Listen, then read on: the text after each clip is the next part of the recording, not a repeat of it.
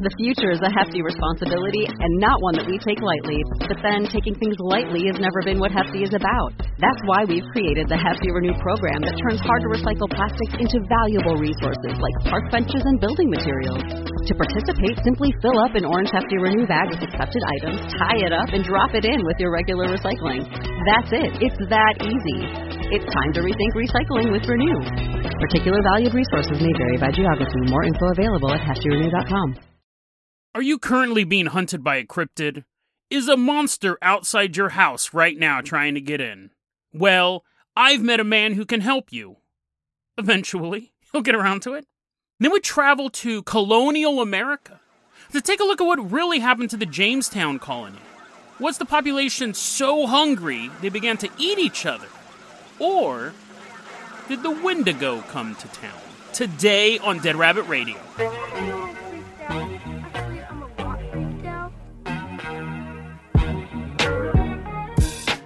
Hey everyone, welcome back to another episode of Dead Rabbit Radio. I'm your host, Jason Carpenter. I'm having a great day. I hope you guys are having a great day too. I installed my pop filter audio audiophiles who listened to the last two episodes. And people who just have normal human ears. When I rebuilt the studio, I didn't put in the pop filter, so sorry about that.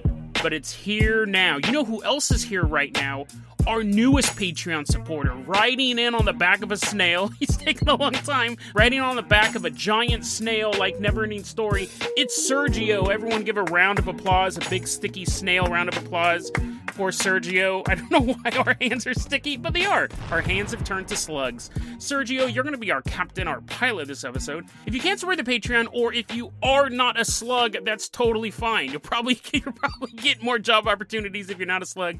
So you can support the Patreon, but if you can't, that's fine too. Just help spread the word about the show. Really, really helps out a lot. Sergio, go ahead and hop on off that snail. Here's the keys to the Dead Rabbit dirigible. We're leaving behind Dead Rabbit Command. We're going to head out to a house that's currently under assault from cryptids. So hurry up. I'm probably the slowest vehicle to help these people. We're flying over this house in suburbia. It's late at night, and there's just a bunch of cryptids like banging on the windows and stuff. Like Bigfoot Bigfoot could do Bigfoot could do it himself. He's leaning against the car, giving directions. He's like, "You, uh, weird looking monster man, slinking through the drains," and the guy like goes in through the rain gutter. And then there's like Mothman. He's sitting out there, and Bigfoot's like, "Take off chimney," and Mothman's like destroying the chimney because Bigfoot could really solo this stuff, right? Bill Bigfoot's kind of the Thor of the Avengers of cryptids. He's so strong. I mean, outside of some of those weirdos from South America with like flaming heads and stuff like that that are impervious to all weapons, I'd say for North America, Bigfoot's the big daddy. Or is he actually? We'll be getting to another cryptid. But anyways, just for the sake of this story, so I stay on task. Bigfoot's the demolition foreman for this house. Now we're there's too many cryptids. We can't help this family. We can't help these people in this house. There's like crawlers running around, bunch of leprechauns, gray aliens, all sorts of stuff. It's a real smorgasbord of weirdness down there. But then we see a van pull up outside of the house. Big headlights illuminating the front yard. Once again, the intro is going on longer than the actual story. Here's the story, okay? Now I just turn around, we're standing in the Dead Rabbit Dirigible. I'm like, forget all that.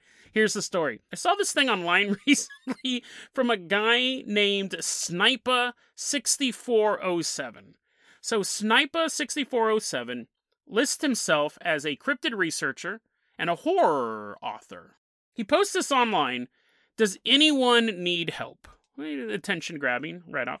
He asks if you are being hunted or being tormented by any cryptids. And then he gives this this like, if you don't know what that means, right? You're reading this and you're like, hmm, hunted? What's the definition of hunted? Tormented, as like mice are chewing at your feet. You're like, what is true torment in today's modern world? He, he describes what he means by being hunted or tormented, such as, quote, stalking, repeated tapping and banging on a house. So if you're in a car, if you're in a car and there's something banging on your car, that's not, don't call me for that. It has to be in a house. You're in an apartment complex no dice, bro. Such as stalking, repeated tapping and banging on a house, or the killing of livestock. One of those is not like the other, right? Stalking, we always get that feeling that someone's hiding behind us. Repeated tapping, that could be like a woodpecker. that could be anything from a woodpecker to Bigfoot trying to get in your house. The killing of livestock, I mean, that's that's living animals who have had their intestines ripped out. Specifically, your living animals. This is how you make your livelihood. And you're like, dag nabbit, but at least my house didn't get tapped on. At least my house is totally untapped. But he, Sniper, is here to provide help. Do you need help? Was the name of this post. Not him, though. He's actually volunteering his buddy, his buddy to help take care of you. He has a friend who can help you. He's not going to do it himself. He's he's he's smarter than that. He has a friend who's not only a big game hunter but a big game trapper. Is that a thing? Do you go out in the woods? you go out in the woods and, and wrap a rope around an elk and then go yeehaw and then just like tie it to a tree and leave? Or like you have like a an elephant trap, like a giant a giant hole, a giant elephant sized hole, and the elephant falls in and you're like all in a day's work. What's a big game trapper? Do you catch penguins for zoos and stuff like that? Anyways, he's also ex military. And before I feel like I'm kind of bad mouthing this guy, let me get to this last line. He was trained to shoot by a sniper. He's not a sniper himself. He's not a sniper himself. He did serve in the military. Specifically, he doesn't say which military either. So it could have been ISIS. Now that I'm looking at this, I could have said, you know, thank you for your service, but then I realized he could actually be some ISIS soldier who also happens to catch penguins to help support his family. He is a he was trained to shoot by a sniper. He's not a sniper. So if you think you're getting help from a sniper, you did not correctly read that sentence. So he can have this friend show up and he says that him because remember Sniper is a cryptid hunter, but he's not volunteering his services. He's volunteering the services of a man who's been trained by a sniper. Not a sniper, a sniper. I love this though. So he goes, if you're having trouble, if something's banging on your wall, or if every so often you come out and that sheep you raised from birth has its innards scattered across the field, either one, give me a call. Give me a call and I will send my buddy out. Now, here's this is don't don't pick up the phone just yet. He actually didn't give his phone number, but you can go to the show notes. Don't troll the guy because I think this is kind of charming. But so then there's this weird part. I mean, this is the this is the weird part, right? He says that his friend is willing to help you out, but you have to live in a state near him. We don't know what state he lives in, by the way. So if you're in North Dakota and you're under assault, you're like, oh my god, I hope he lives in South Dakota a couple states away from him he can go and he's willing to do it quote on his own time. So you have to wait until he has a weekend off. You have to wait like and that's the thing. Generally i'm not an expert on being assaulted by cryptids. It's never happened to me. However i would assume i would assume you would want help somewhere in between right now and two minutes ago it's kind of an emergency thing when you're being attacked by a monster, but on his own time, if you live within a couple states of this mysterious man who was trained by a sniper, it does say he lives in a few surrounding states. So maybe the United States, maybe maybe the Balkan states, we don't know. I saw this this guy posted this on Reddit and I saw this and I thought it was super charming. Right? I don't know how old this guy is. I honestly think I oh, and I will say this: I did go read one of his short stories. He's a good writer. He's a good writer, so I, that's fun. He actually is writing, and that's really cool. He's doing his thing. And this is super charming. Like, I know I'm making fun of this, but we've all done this, right? We've all thought about, oh, you know, it'd be so awesome if, like, I was hunting vampires and then I meet, like, a sexy vampire and I'm like, should, should, should I let him bite me? Oh, no, why am I having these feelings? And then I stake him and then I go, I regret it for the rest of my life, and I get married and have kids. I'm like, oh, I wonder if Angel, I wonder if things between me and Angel would have ever worked out. We're from two different worlds. We've all maybe. maybe not that detailed, but we've all thought about hunting monsters, right? We've all thought about like getting our tools together and going out, going out and hunting monsters. Maybe with like Bigfoot, you kind of just want to see him because he's not super hostile chasing down these creatures through the woods. We've all had that fantasy. So when I read this, I thought it was super charming. But that's not the only reason I wanted to share it with you. This dude is posting this on crawler sightings, the subreddit for crawler sightings, uh, Truth is Here, cryptids. I'm sub to all of those, so that's why I saw it pop up a couple times. Then he posted it to something called Humanoid Encounters.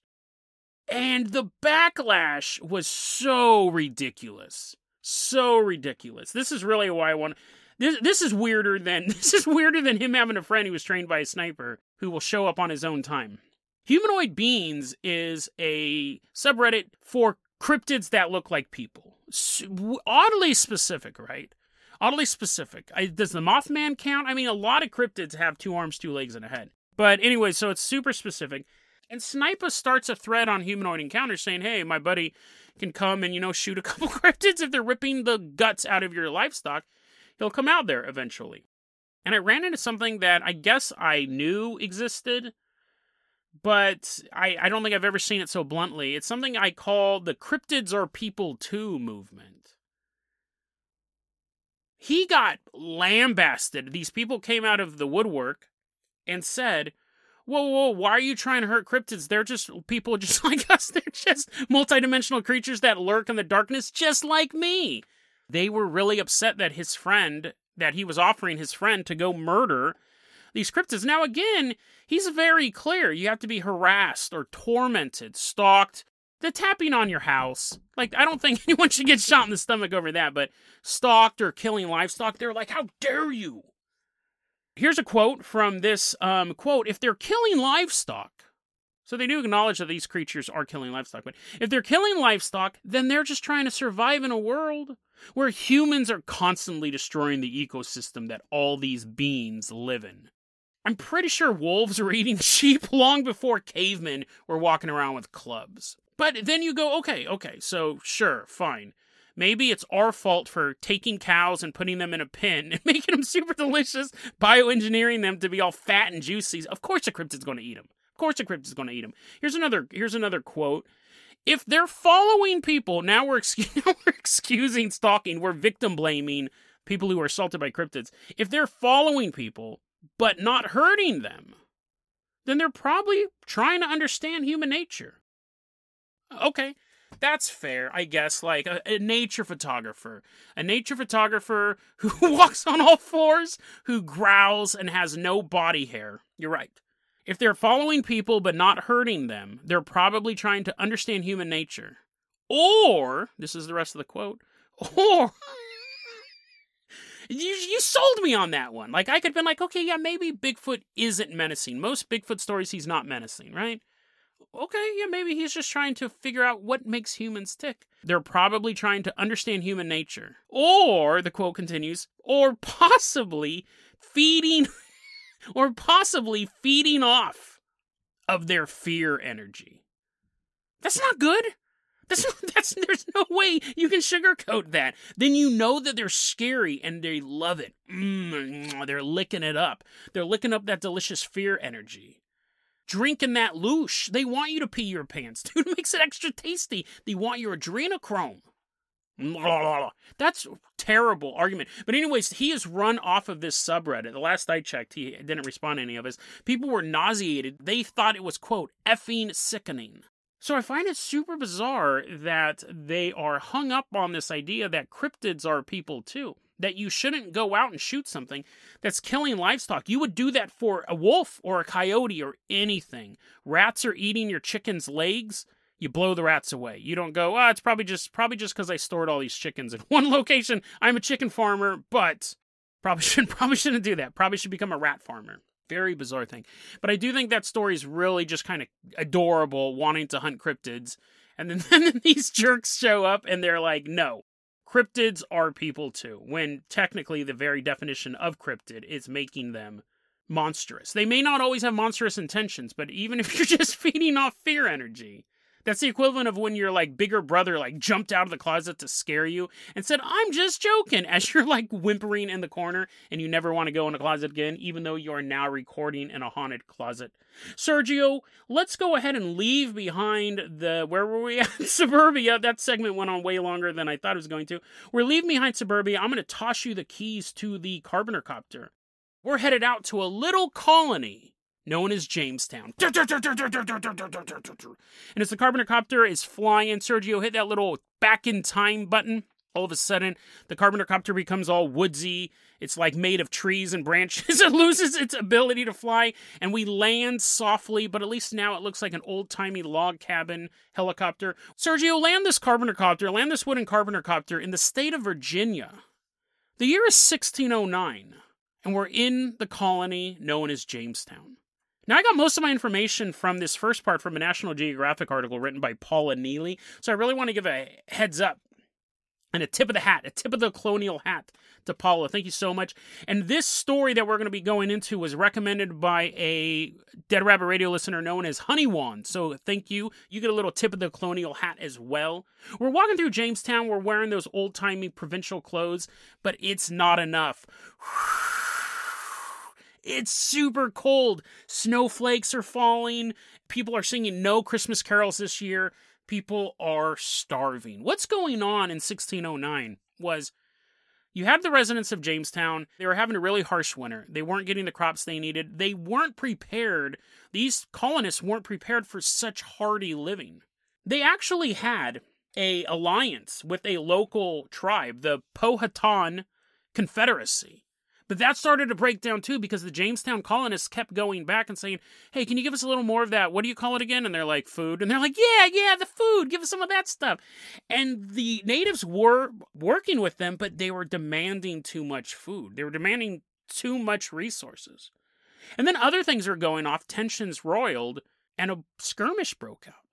A skirmish that the colonists weren't ready for. It's already a really brutal winter.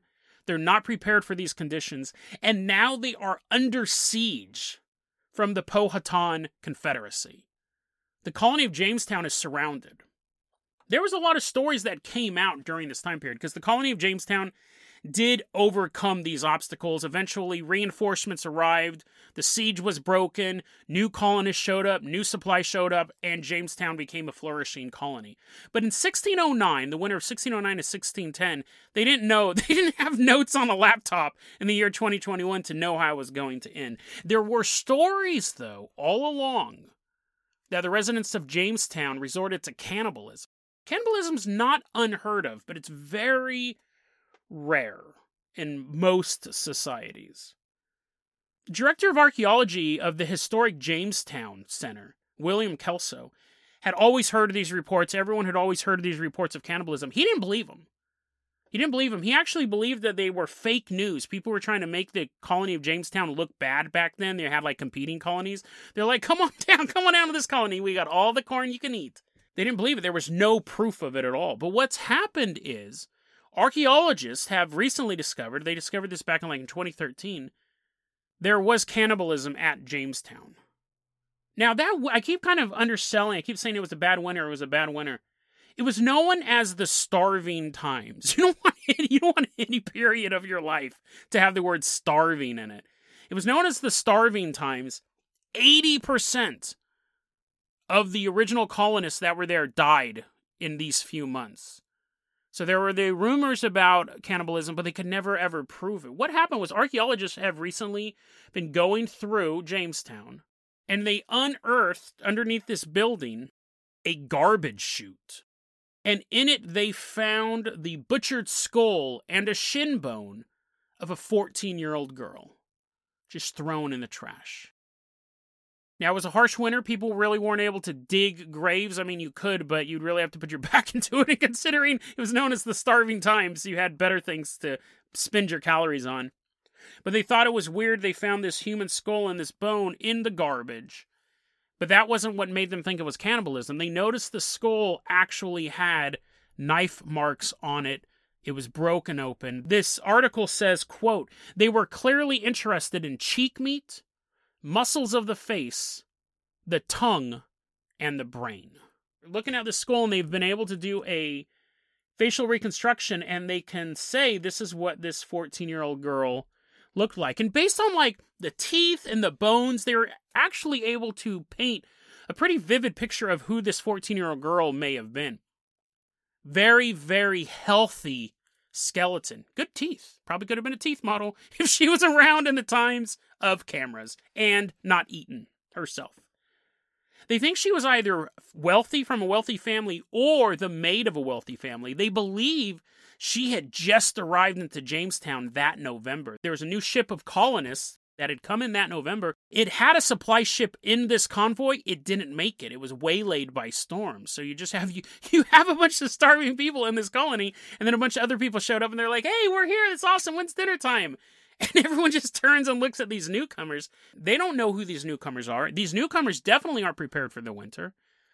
And since you don't know who they are, who are you going to eat first, right? By November, by the time that these other colonists showed up, the people of Jamestown were already eating horses. They're already eating cats and dogs, rats. They're eating the leather out of their shoes there was written documents saying that first they began to dig up the dead and devour them.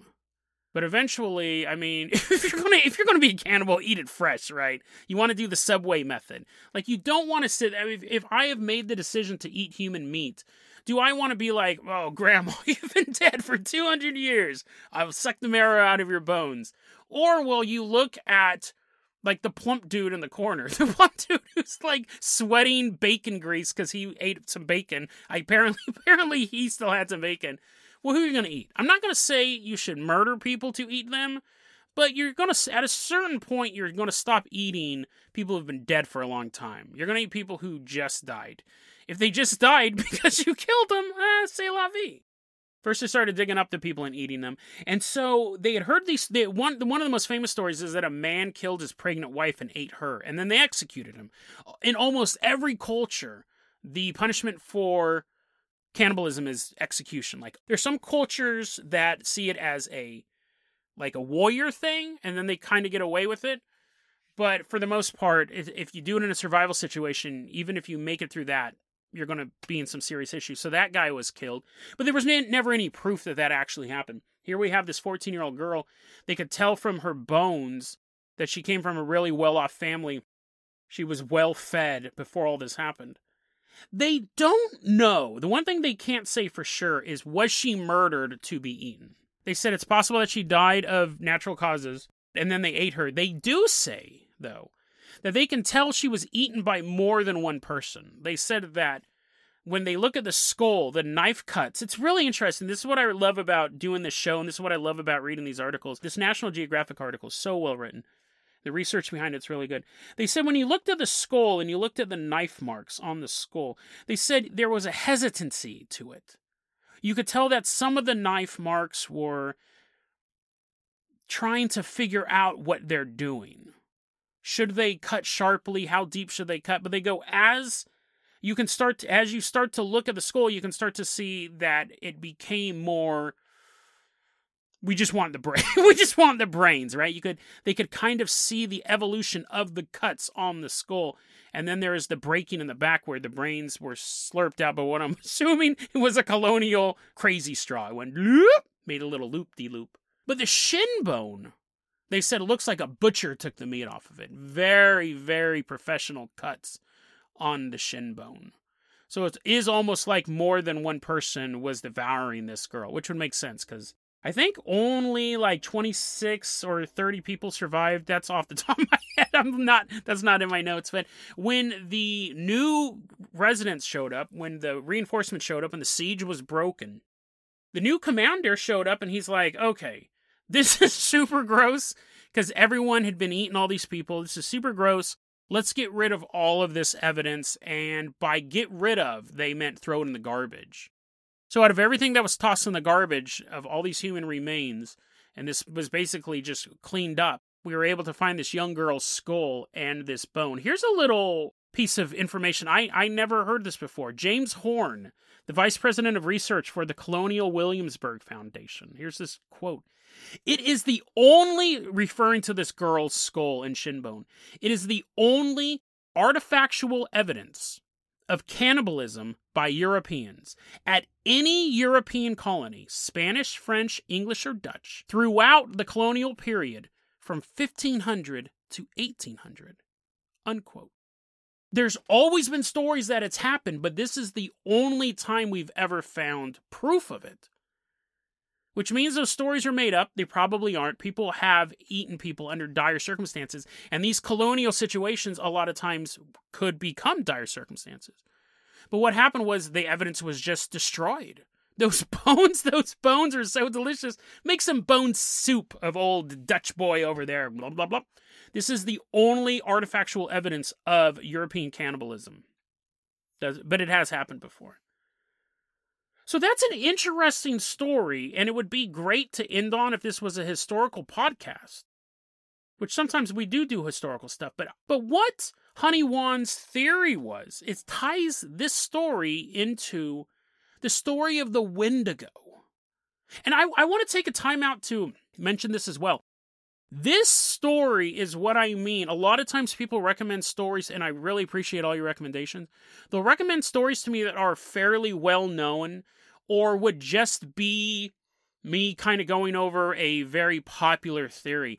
If you want me to cover something like that, find a unique spin on it. Find a unique spin on it. I the Wendigo, he's had movies, he's had television shows, cartoons, action figures. He's basically Bigfoot but farther up north and all snowy and stuff like that, I wouldn't do a episode about the Wendigo. But Honey Wan was able to present this to me in a unique way, a, a way I'd never heard about the Wendigo. So if you want me to cover a topic that's more popular, this is kind of what I'm looking for. So thank you, Honey Wan. And really thanks to everyone who sends me story suggestions, because it definitely always helps. Sergio, let's fire up this colonial carpenter copter. We are leaving behind Jamestown. They're like, please give us some food. Give us some food. We're throwing corn out of the helicopter. We're changing the timeline. But I just, I just had a bunch of corn I had to get rid of anyways.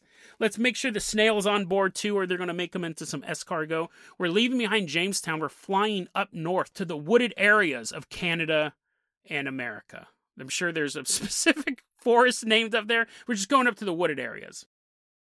The Wendigo. Like I said, super popular story. It's basically a snow covered Bigfoot in essence, in physical essence.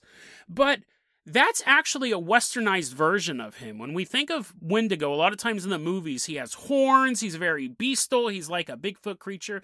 But it's originally a Native American legend, and it's very, very popular in the northeast of America and Canada, you have these stories. We actually covered something similar to it called the Stoneclad on a recent episode. There's some parallels between the Wendigo and the Stoneclad as well. It tends to be a seven to eight foot tall creature. In the original version, it's an emaciated human, which is less scary than a big beast with horns until we get to why it's going on like this, why it's an emaciated human. Seven foot tall, emaciated human with a heart of ice the only way to kill it is to. This is funny too because this is where we do see other Western elements. I could not find a Native American way to kill a Wendigo other than you have to get a shaman to practice these rites to get rid of it. If you look at uh, like I was looking at these other websites and they're like, you must smash the ice heart, preferably with a steel blade, and then take it and lock it in a steel box to put in a cemetery. None of those things existed in native culture. They didn't have steel. They definitely didn't have a steel box. They didn't have a steel sword, and they didn't have consecrated cemeteries. They did have, you know, burial grounds. But so we start to see those west. So if basically if you're being chased by a Wendigo, you might want to call up Sniper because if you go online to try to figure out a way to kill him, it's not going to work. maybe Sniper, maybe Sniper's friend knows a shaman. But the Wendigo is this creature. Now, it's again a very, very interesting cryptid it's not really a cryptid in and of itself, it's a spirit that invades a human. And it starts off, you're just a normal person. Generally, the most easiest way, if you ever want to become a Wendigo, is to devour human flesh. And the spirit comes inside of you. But you're just a normal dude. I'm five foot eleven, walking down the street. I see I see a dude sleeping on the ground taking a nap. He smells like bacon grease. So I walk up, Arr! I take a bite out of his bicep, and I run away. They never catch me. But now the Wendigo spirit has gotten a hold of me. Now you think, you know, that big that big juicy bicep should have made me a little full, right? Actually should have made me sick and nauseous, but it should have at least filled my tummy up a bit. Now I'm hungry for more human flesh. I'm out walking the streets, looking looking in the bacon district, looking for other people who taste like delicious sausage. And no matter how many people I eat, I never get full. I'm never satiated. But it's not because of any sort of weird, mystical black hole in my stomach. It's that the more human flesh you eat, the bigger you get. Because now I'm eight feet tall, that I could eat a whole human And I think this will fill me up. This human, this human's Manute Bol. He's as tall as I am. Oh. But by the time I digest him, now I am 12 feet tall. You get bigger and bigger the more human flesh you devour. But the more human flesh you devour, the hunger never goes away. It is the definition of a stalker and a tormentor. It can imitate any person's voice. It's so strong, even in the beginning. It can push over trees. It will come at you straight through the forest. It will make tons of sound to scare you, to feed off that fear juice. Or it can make no sound at all and devour you without you even noticing it. Very, very typical cryptid lore stuff. Very interesting stuff, but very well known stuff. So, what's the special twist on this? Honeywan's theory, and there's other people who believe this theory as well, is that you had early instances of the Wendigo legend in native tribes. Specifically in the northeast of America and in Canada, you saw early stories about Wendigos. Generally, they were solitary events. A Wendigo, the Wendigo. But then when the Europeans showed up, the stories became more popular again. And this is the theory that the Wendigo legend was inspired by the Europeans. Now, to be fair, you could say you got a whole new group of listeners. You have people who are writing down the legend. It could have been very popular before the Europeans showed up, and now it's just written down and shared with future generations. But there are many people who say that the Europeans inspired the story of the Wendigos. And that would kind of explain why, in the beginning, you had these limited instances of Wendigo encounters. Because we can go back to the stories of Vikings landing in the United States, of wayward European ships lost at sea ending up in the United States. And you just have these small groups of people, alien to this land, showing up. But you're like, Jason, the Europeans didn't show up and just pull Pac Man and just start eating everybody. So why would this cannibalistic spirit be tied to the Europeans? The Wendigo idea of cannibalism is only a part of it. When you really dig into the legends, another part of it is not necessarily flesh cannibalism. It's the destruction of nature itself. It's the destruction of the natural order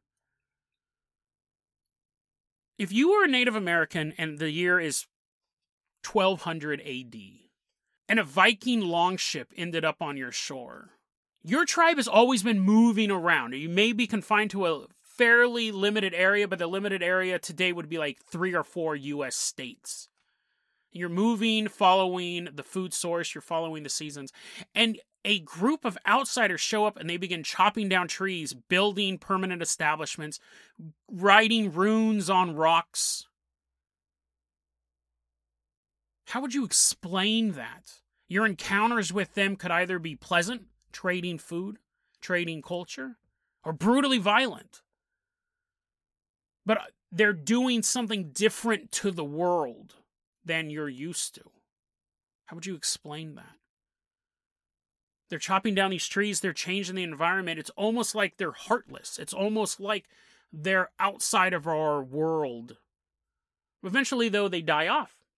But then you start to see generations later, hundreds of people come off of these boats and they begin building forts and towns and cities and they're clearing out forests, damming rivers. And it feels hostile to the world. The story of the Wendigo could be a reflection of outsiders coming in and devouring the natural resources. Not just devouring it, but perverting it. We're going to chop down these trees and plant these little wheat fields here. When you could just travel the land and eat only what you need. You don't need to have these huge storehouses. When winter comes, they're like, just go to the place where the winter's less wintry and kill the animals there. No, we're going to build the ground, we're going to reshape the earth. So that could be why the Wendigo stories became popular once again because they were seeing the legends come true. It's not necessarily about the humans devouring each other's flesh. It was about the humans devouring the flesh of the world. And what are we but children of the world? Now, longtime listeners of the show know I'm normally not this hippy dippy talking about nature and stuff like that. But I think this conspiracy theory is very fascinating, and I think we can even fast forward it to today. We have devoured the planet as a species, not as an individual culture, not as an individual government, as a species. We have done this, and we've done it willingly. We've done it willingly. We love the comforts that technology has given us. That computer that I have in front of me while I'm recording this episode, it was made by people who weren't paid enough to make this computer. That's the bottom line. And when I'm done with this computer and it is recycled, it is going to be sent to India, where a 12 year old kid is going to use toxic chemicals to remove the gold and the precious metals from this computer to sell to somebody else. I'm fully aware of that. We all are. The clothes that we wear, the cars that we drive, they all feed the spirit of the Wendigo. The Wendigo isn't just a cannibalistic spirit. The Wendigo isn't just the Europeans coming to the States. The Wendigo is society itself, it's the world.